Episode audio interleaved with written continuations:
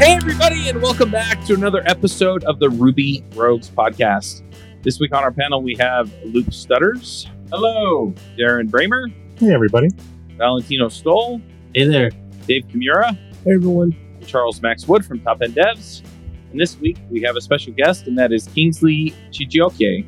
Kingsley, do you want to introduce yourself? Let us know who you are, why you're world famous. I can't say I'm world famous. My name is Kingsley from Nigeria, live in Lagos, Nigeria. I work as a software engineer for Vibes. Vibes is um, a mobile marketing platform based in Chicago. On the side, I work for Smashing Magazine as um, a technical editor. I've written a couple of articles on Ruby and Rails and React and Vue and the likes. Yeah, mostly those. When I went freelance, I was still only a few years into my development career. My first contract, I was paid 60 bucks an hour. Due to feedback from my friends, I raised it to 120 bucks an hour on the next contract. And due to the podcasts I was involved in and the screencasts I had made in the past, I started getting calls from people I'd never even heard of who wanted me to do development work for them because I had done that kind of work or talked about or demonstrated that kind of work in the videos and podcasts that I was making. Within a year, I was able to more than double my freelancing rates, and I had more work than I could handle. If you're thinking about freelancing or have a profitable but not busy or fulfilling freelance practice, let me show you how to do it in my Dev Heroes Accelerator. Dev Heroes aren't just people who devs admire, they're also people who deliver for clients who know, like, and trust them. Let me help you double your income and fill your slowdowns. You can learn more at devheroesaccelerator.com. Oh, wow. Well, I, I feel like you're smarter than me already because I know Ruby and then I just kind of talk about the rest of that stuff. You wrote an article on the Honey Badger blog, Understanding Ruby Method Lookup. And, and I always like to ask, you know, when people write these articles, why'd you write this? Were you struggling with this? Did you learn this for any particular reason? Or, yeah. Um, so I came across this um, article by someone here in Nigeria, and that's the CEO of um, BuyCoins. He wrote about um, prepend, include, and extend. So I was on a Medium post. His name is Timi. So I had used include before, so I needed to probably understand how prepend works better and extend on cases, basically scenarios where I would have to use all of them. Um, then I came across, I had this, I had a, I have a copy of um, Well-Grounded Rubyist. Uh, I'm not sure I can remember the author. So um, I dived into Yeah, it and did a little bit. Yeah, did a little bit of reading. That was where I came across the um, Ruby um, lookup path first. So looked interesting, something I had not learned before. So I decided to learn this. And um, pretty much what I do most times is um, when I learn something or um, in order to, when I learn something in order to perfect it and have a better grasp of it, I write about it. Um, it helps me open up to blind spots that I don't have. So typically the need to learn drove me into writing it. Cool. So I hadn't seen this article till just now, and initially I thought that this talk was going to be just about how to find methods and where they're defined, but it's actually really interesting because because the article goes much deeper than just where do you find a method. It goes to the actual call chain hierarchy of mm-hmm. when you call this method on a object, it's going to first go here to the to this place to look it up, and then it just follows up the chain. And the article speaks to this hierarchy, and it's first going to look here, then here, then here. So that's really interesting and really good Ruby fundamentals to know. So let's kind of start with the kind of the basic idea of where a method is defined. So if you just have an object out there, where does it generally just look for those methods? Let's say it's just a method on just that object, right? So if I do def object dot method, right, and I just define it just right there, it doesn't come in from the class or anything else. Where, where does that actually live? So that lives in in something we call um the sing is so at that point it's going to be called um a singleton method because we are defining it on an object. You know, typically we say um, everything in Ruby is an object. Um, when you define a method in a class is basically defining um a method for an object. Yeah. So when you define that, when you do a def an object dot a method, that method lives in um, a special kind of class. Dave Thomas have um, a video on this. It's called um, the Ruby Objects. Video is on YouTube. where he explained most of this in detail.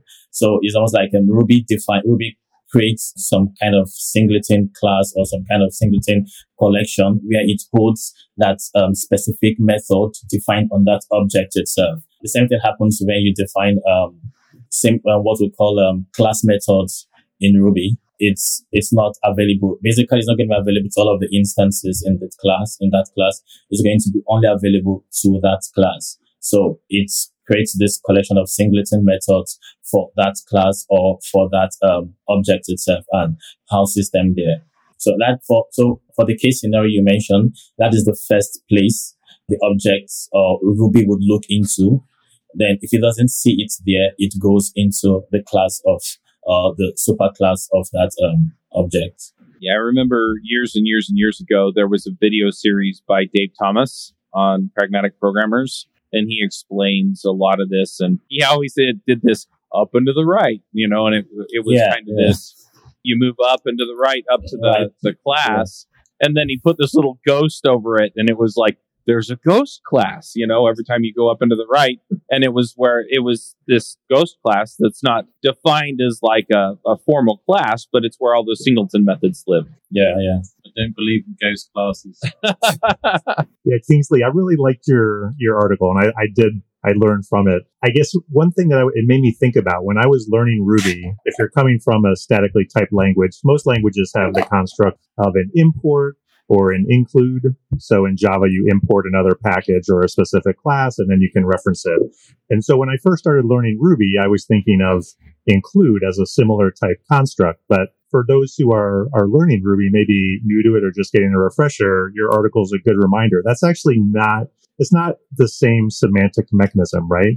So as you point out in your article, when you include a module whatever you're actually spe- you're actually changing the order in which that method lookup occurs. Yeah. So in yeah. Java, if it was if it was ambiguous reference in Java, for example, you would get a compiler because the compiler doesn't know which thing object to use, whether to use it from some other module I included or from the class itself. But in Ruby, right, the include, prepend, the other directives that you mentioned, they're actually specifying, well, what order should I resolve this in? And I'm actually, I haven't really ever used prepend before. So it was, that was good to think about, you know, when I need to think about those things. But to me, that's what I thought about when I was uh, reading your reading your article, and I think it'd be it's good for beginners in Ruby to kind of think through that and, and understand how that how that works.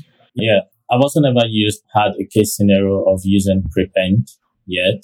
I've always made use of um, include. I've also I've never used extend. I'm not sure I've used it, but I've had to use include a handful of times. And initially, all of the the initial times I made use of include, uh, I never knew how the um, method lookup works till I wrote the article, till I read about it. And I think it's, it's, it's one of those things where you have a powerful tool and you don't know how powerful it is because you don't know the extent to which it can do stuff. So, um, I think understanding and not just using it, but understanding how it works and how it changes the um, hierarchy of things is really, really important for Ruby programmers. Yeah. So one thing I'm not sure I maybe necessarily agree with, but maybe you all can educate me or give me your perspective.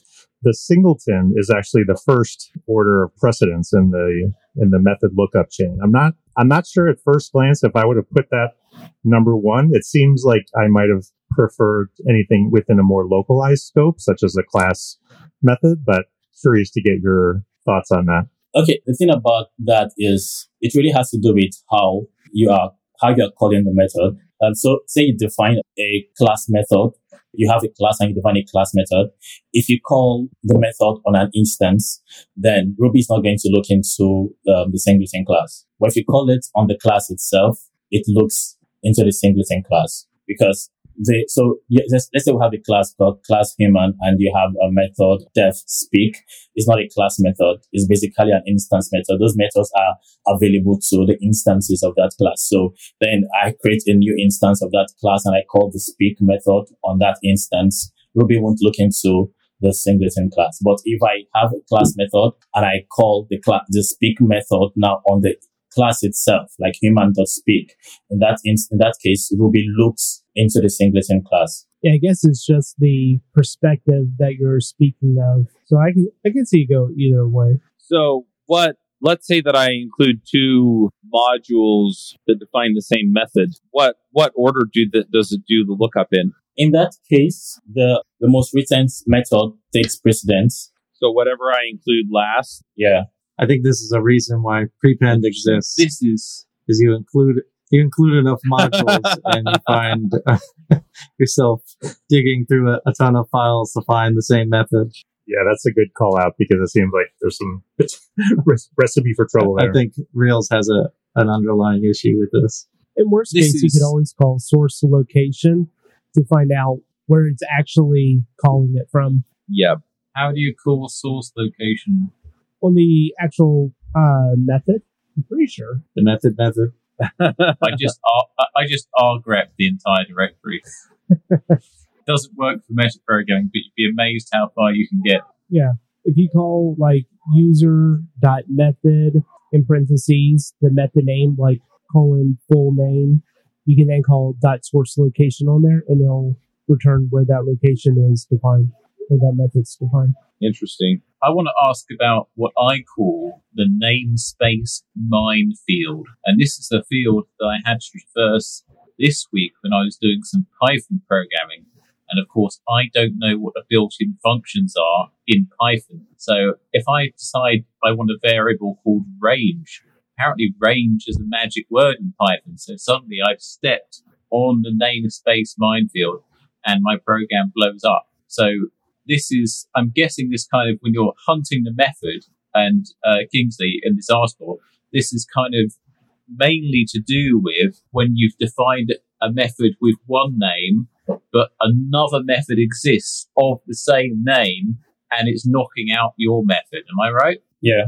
Now, I tend to give my methods incredibly long, complicated names like has user and doesn't have sausage uh, with underscores between them to avoid this. So yeah, no, I do. I go for I go for long method names. I'm I hungry think, now. Well, yeah, you know, if you give your methods really long names, there's no way someone else has come up with that name, have they? Challenge accepted. I mean, that's one, definitely one way of working around it. And I do like the lookup. One other thing that I'm curious about though is can't you do like object.ancestors or something and see what the lookup chain actually looks like and just see if something's superseding you? Yeah, yeah. I think yeah, you should you should be able to. You know, I think this kind of methodology of looking up where a method is called from, especially with using the ancestors, it can be extremely helpful if you are trying to debug an application that you are being introduced to. So it's not something, you know, this kind of stuff. I don't think I would really use on an application where I created the repository, the code base, and I've kind of lived with it all this time. But coming into onboarding onto an already established application, this can provide a lot of insight to someone who doesn't know the code base yet. And it can also provide them some kind of hierarchy of how things are organized, you know, along with looking at the code base, but it can just bring some of that knowledge to the foreground. Kingsley, I'm curious Yeah, I, what what you've kind of taken away and uh, used from knowing the ordering. Has this changed the way you program at all? Like, do you find A little. do you find yourself in using uh, extend more now that you know what what it does and, and where it No, or no, no, no. I still don't use extend. I've never, I've really never had. I think the only scenario or the only case where I would have to make use of extend is if I um, need a class method that has to do has to be used across um, different classes.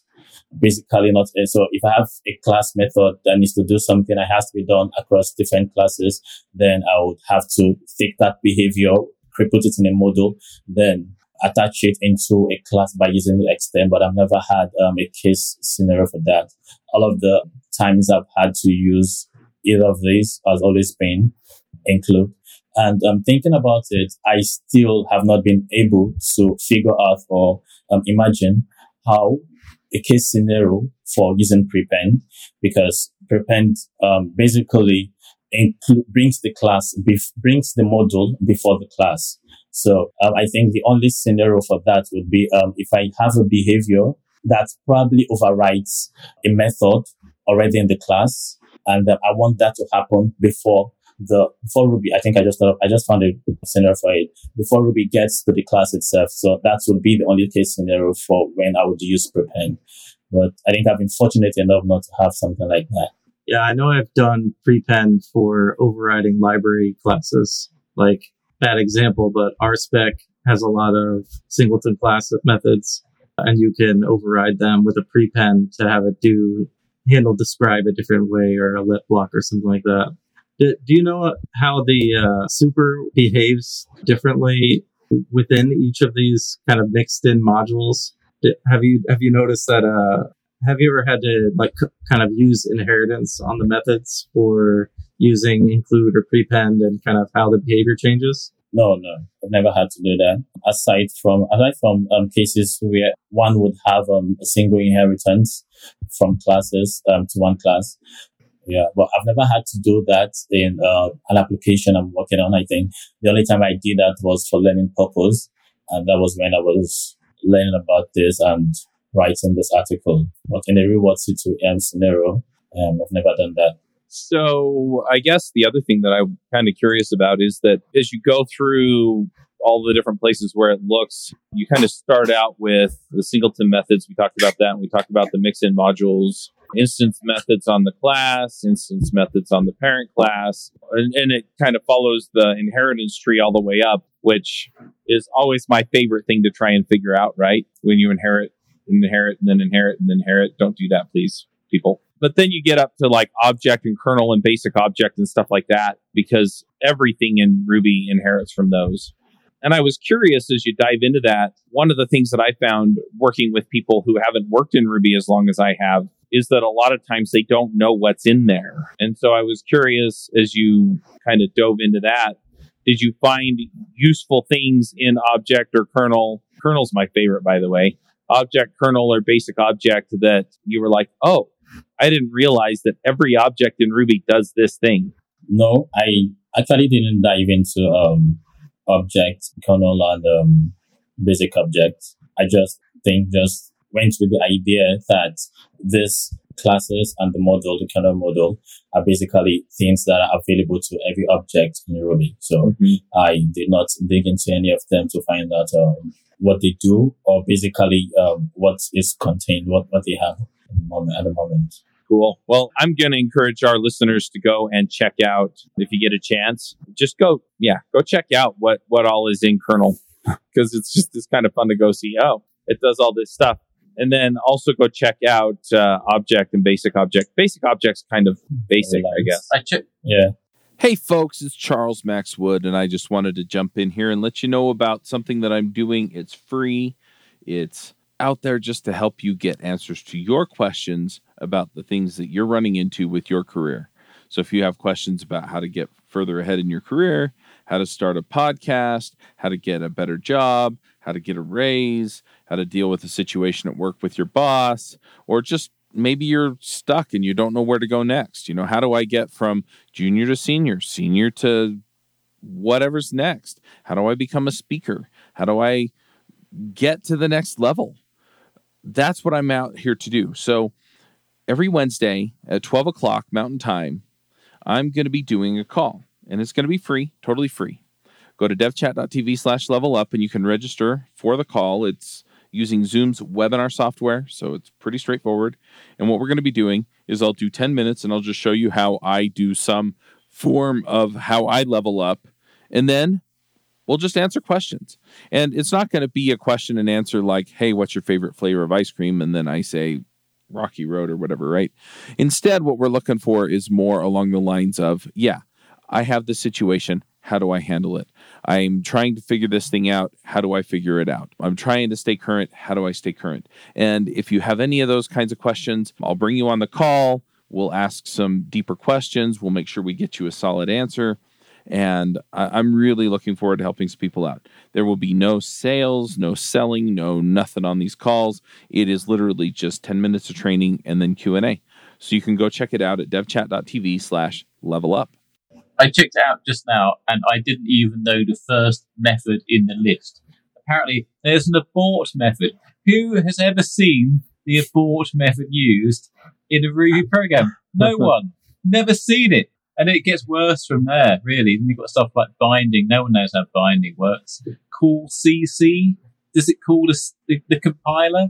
This is, ah, I thought I knew this language. I don't know. I don't, how many, how many of you, honestly, Chuck, how many of the kernel methods do you know? Well, the other thing is, is a lot of times the stuff in kernel, it's not stuff you call against a method necessarily, as much as you just call it within whatever you're you're doing, right? So, like eval, for example, a lot of people are pretty familiar with eval, where it evaluates a string as Ruby code, right? Which is generally not a good idea, but that comes off of kernel, right? And so, whatever context you're in, that context is bound to self, right? And self is an object. An object inherits from kernel. And so eval is available everywhere and within every object, right? And so that means it's available within every context, right? Same thing with dot clone. You'll see that against a whole bunch of different objects, something dot clone, but eval's an example of that. I'm trying to think of a few other ones that uh, some of you will see called against kernel, but most of them aren't. I just want to go back to that eval thing. You say don't ever do it, not to one up you one, but to make life worse. Don't ever store Ruby code as records in your database to then pull down to eval. I can't imagine where that would go wrong. And it just trying to debug when that goes wrong, it's just a nightmare. Haven't you just described GitHub? Yeah. That's code in the database. You put it down. It's, it's, you just described Yeah. GitHub. Yeah. Gets and puts are in there. Lambda, finding a lambda is in there. Anyway, there's all kinds of stuff in there. So yeah, go have a look. The the P method, which is uh, print or put s, get get s, all of that's in there in kernel. Require is part of kernel. Anyway, so all this stuff that you take for granted in Ruby lives in kernel. Yeah, it's kind of fun to go looking through that list to find new toys to play with. There's Yeah. there's a lot of lot of interesting stuff in there. Yep. But because your your program has a context which is an object and it has a binding that binds to that object, it has an inheritance up through object into kernel. And so that's why you can do things like put s, get s, and all that stuff. And and incidentally, that's also why you can when you do a, like a def method name, blah blah blah, in just a, a Ruby file, it creates a singleton method on the object that you're working in and it follows this same inheritance chain that Kingsley's talking about in his article. And so that's where this gets really powerful is that within IRB or within a uh, just a Ruby script, all this stuff still applies, right? It's not just within your Rails app or within the context of some object that you form off of a class. This is everything. It also means you can break Ruby in really cool ways. Now, I don't know if you knew this, but when you go into IRB, you know, you have the self object. Huh. So when you're in there, it's not like you are not within any kind of context you are, but the mm-hmm. self dot class is object. Yeah, that's interesting. I had never done that to see what it was. Me neither. I just did it a few minutes ago because I was wondering, like, wonder what the parent IRB object is. you should uh, prepend a module onto object and see what happens. right? Just define your Just own crap. prepend a prepend a module that has method I mean, you could, right? and define new methods as you as you find they're missing. Yeah. You know that that is something that's worth talking about. Is that it does call method missing up the chain as you move up the inheritance chain, and yeah, so you can conceivably, without defining the method, intercept the message. Hang on. I thought it only called method missing after it's gone through the whole chain. Yeah, but if Does you it? define your own, yeah, Because you Yes. can define method missing on a class, and if it inherits, you can call super within method missing. Gonna I think it. we're making a exclusion method. try it. Yeah, maybe. But yeah, there are ways of looking up uh, method definitions, and method missing will not. It'll not tell you that that method is defined unless you update all the other stuff that tells you if a method's defined. So anyway, but yeah, do you do you have any favorite resources that you used, Kingsley, while you were figuring this stuff out? You said you did some research and yeah, looked at some of this stuff. Yeah, I read um, the book, um, the Well Grounded Rubyist, and there's also this um, blog, Practicing Ruby, practicingruby.com. Um, there was an article about about this lookup path too. Those were the those are the two places I used. And um, aside from, I, I got, I got some articles from Medium too. Yeah, I can't remember the titles, but those well, those are the two main resources I used. Then it was it wasn't until um, last week that I came across Dave Thomas video on YouTube. Oh, nice. Are those videos on YouTube now? You used to have to pay for them. It wasn't. Um, he, he had this talk in um, I think it's Scotland. Yeah, so it was uploaded. Yeah, it was uploaded by some in someone on YouTube. Okay, good deal. I'll see if I can find links to the video series on pragmatic programmers because it's it's an older series, but it's still the way that Ruby does it. So Yeah. very cool. No, it totally, it totally only calls method missing after it's been up the ancestor chain. If it only calls that after it's after it's Oh, gone okay. all the way to the top, and then it starts again at the beginning and calls method missing on each um if it exists on each successful object. I've, Oh, I've proven it to myself through the power of IRB. Interesting. Okay. I can only imagine why you would have to know that. But yeah, good deal. Was there anything else that we want to dive into on this particular topic? All right. Is there anything else that y'all want to ask Kingsley before we go to picks? Yeah, Kingsley, what's what's the Ruby world like in Nigeria? It has been growing, growing really, really good. Just that uh, the, the language in vogue here is um, JavaScript. Uh, it's pretty difficult to find um, programmers who are writing Ruby. I think um, before Ruby, I think there are other prominent um, uh, languages like PHP, Python. Yeah, yeah. But we've had in the past we've had talks, we've had Ruby really little conferences, and um, I think there was one that held last year. I know it was online. Yeah.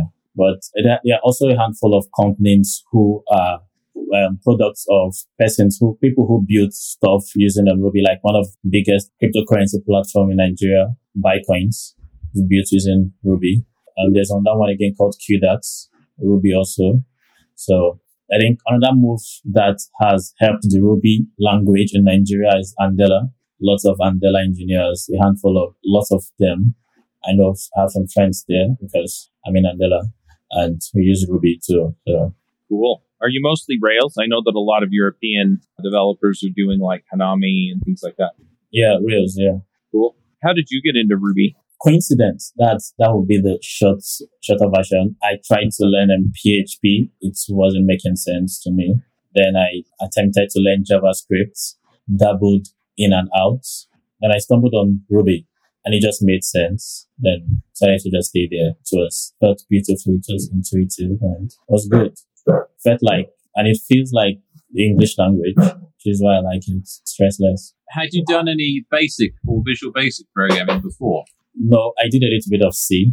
Very, very little. it was all it was all basic when I was growing up in the UK. Everyone had basic, and all the magazines were were BBC basic. The BBC had their own program program programming language called BBC Basic, and it was you know kind of print hello twenty go to ten, and that was that was what everyone that was all the cool kids did in school. And it, you know the, the, the flow of the Ruby language is very readable. It's it's it's very close to kind of natural language just like Basic was. So that's really why I kind of like the Ruby language because it, it felt like home. It felt like home. Kingsley, I wanted to ask you quick what your experience is like working for, you know, doing an article for one of these third party like Honey Badger or uh, Smashing Magazine. What's that process like? And yeah, I guess what what's the process like? really the in in simple form is just uh, figuring out platforms that need writers and applying.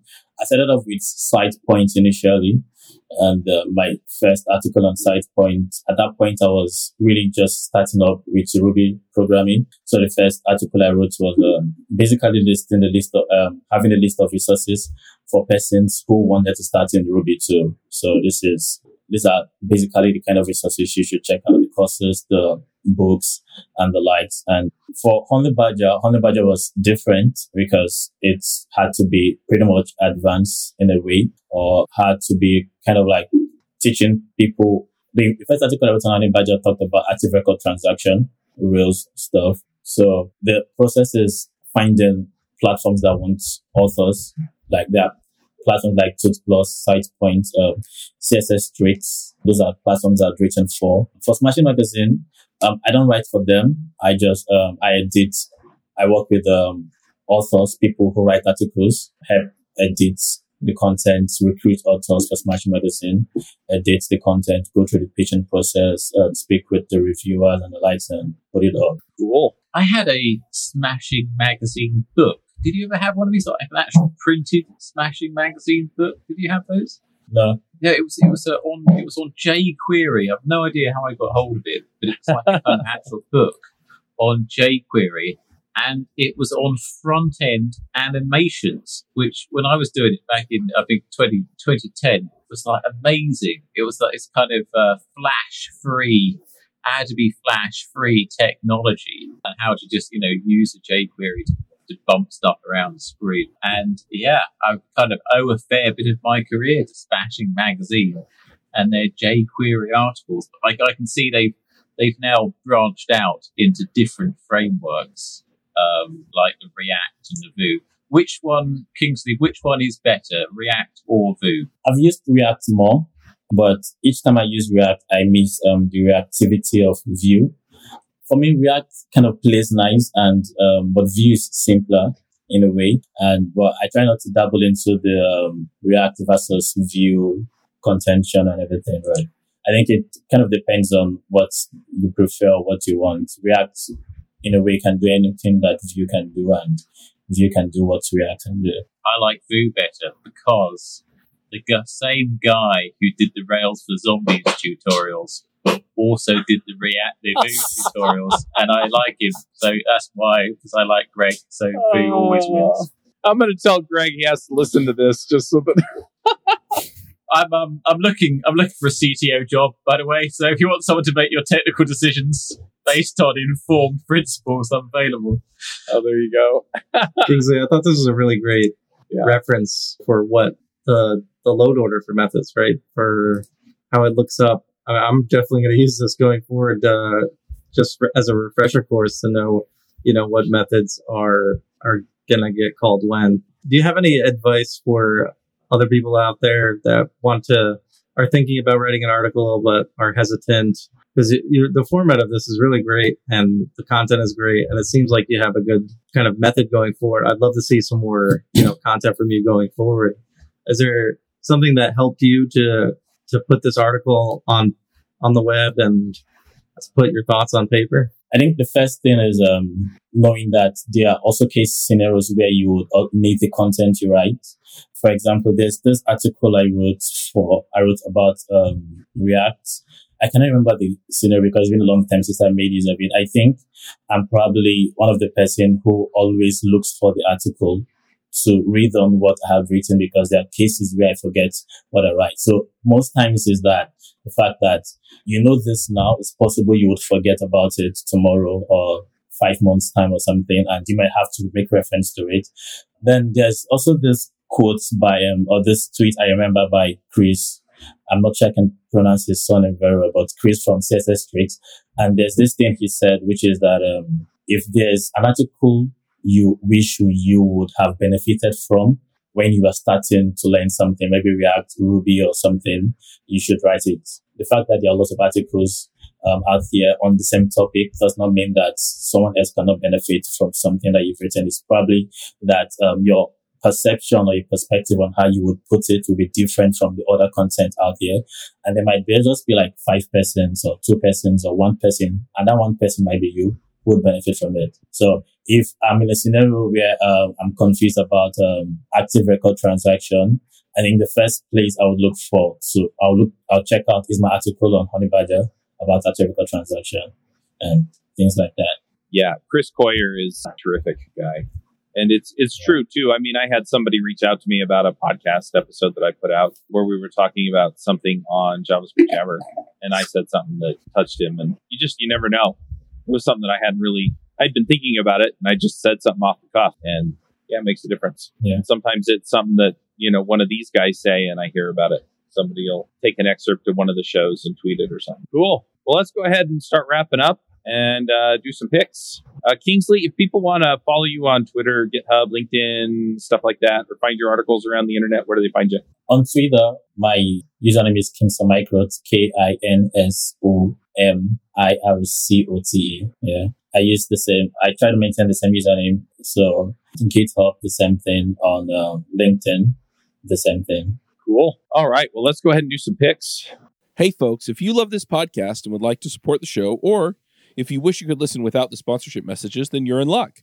We're setting up new premium podcast feeds where you can get all of the episodes released after Christmas 2020 without the ads. Signing up will help us pay for editing and production, and you can go sign up at devchat.tv slash premium. Luke, you have some picks for us? I do. Since we're doing method names, I'm going to go all the way back to 2014 and pick the active emoji gem. Remember that? Bit of a retro gem for you. The active emoji gem allows you to write code easily using emojis in Ruby 2.6 plus. Astound your co-workers, befuddle your code reviewers, use emojis to code in Ruby, and it really works. That's another pick. Uh, my second big is also a gem, and it's a regular expression examples generator gem. So if you give it a regular expression, it will give you examples of strings that match that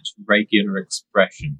I had to debug an issue on a customer site on Tuesday where someone had copy pasted a two line regular expression designed to reformat XML timestamps. And that regular expression was chopping final part of all incoming messages off the end of the timestamp message. So if the timestamp had one too many digits, it would actually remove the whole thing. So the, if I could have if I could have taken that mystery regex and generated some strings that it matched, I would have instantly be able to find the problem, but I couldn't. So I had to blindly guess until it works. So those are my two picks. Uh, the emoji gem and a gem to take a regular expression and give you strings which would match that regular expression. Cool. Darren, what are your picks? Okay, I've got a couple picks this week. The first one, actually, I'm going to double down, Chuck, on a pick that you made a few weeks ago. So you had mentioned the book Masters of Doom, and I got interested in that. So I started reading it. I'm about a third of the way through. It's fantastic, really interesting about how those guys got started. Mm-hmm.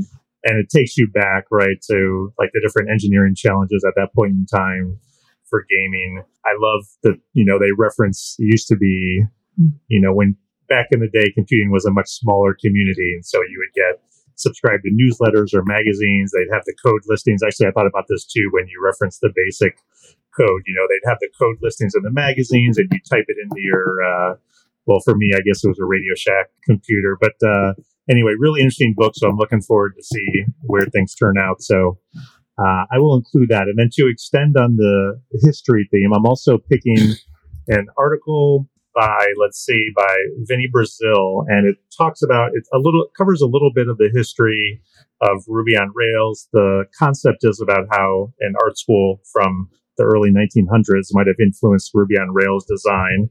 So you can kind of see if you believe in, in that or not. But it does reference even the early presentation by DHH on building a blog site in about 15 minutes and how everything kind of took off from there. So it's just a nice, it's a good reminder of how we got to where we're at. And it's kind of fun to look at the history of, of Ruby and Rails. So those are my picks for this week.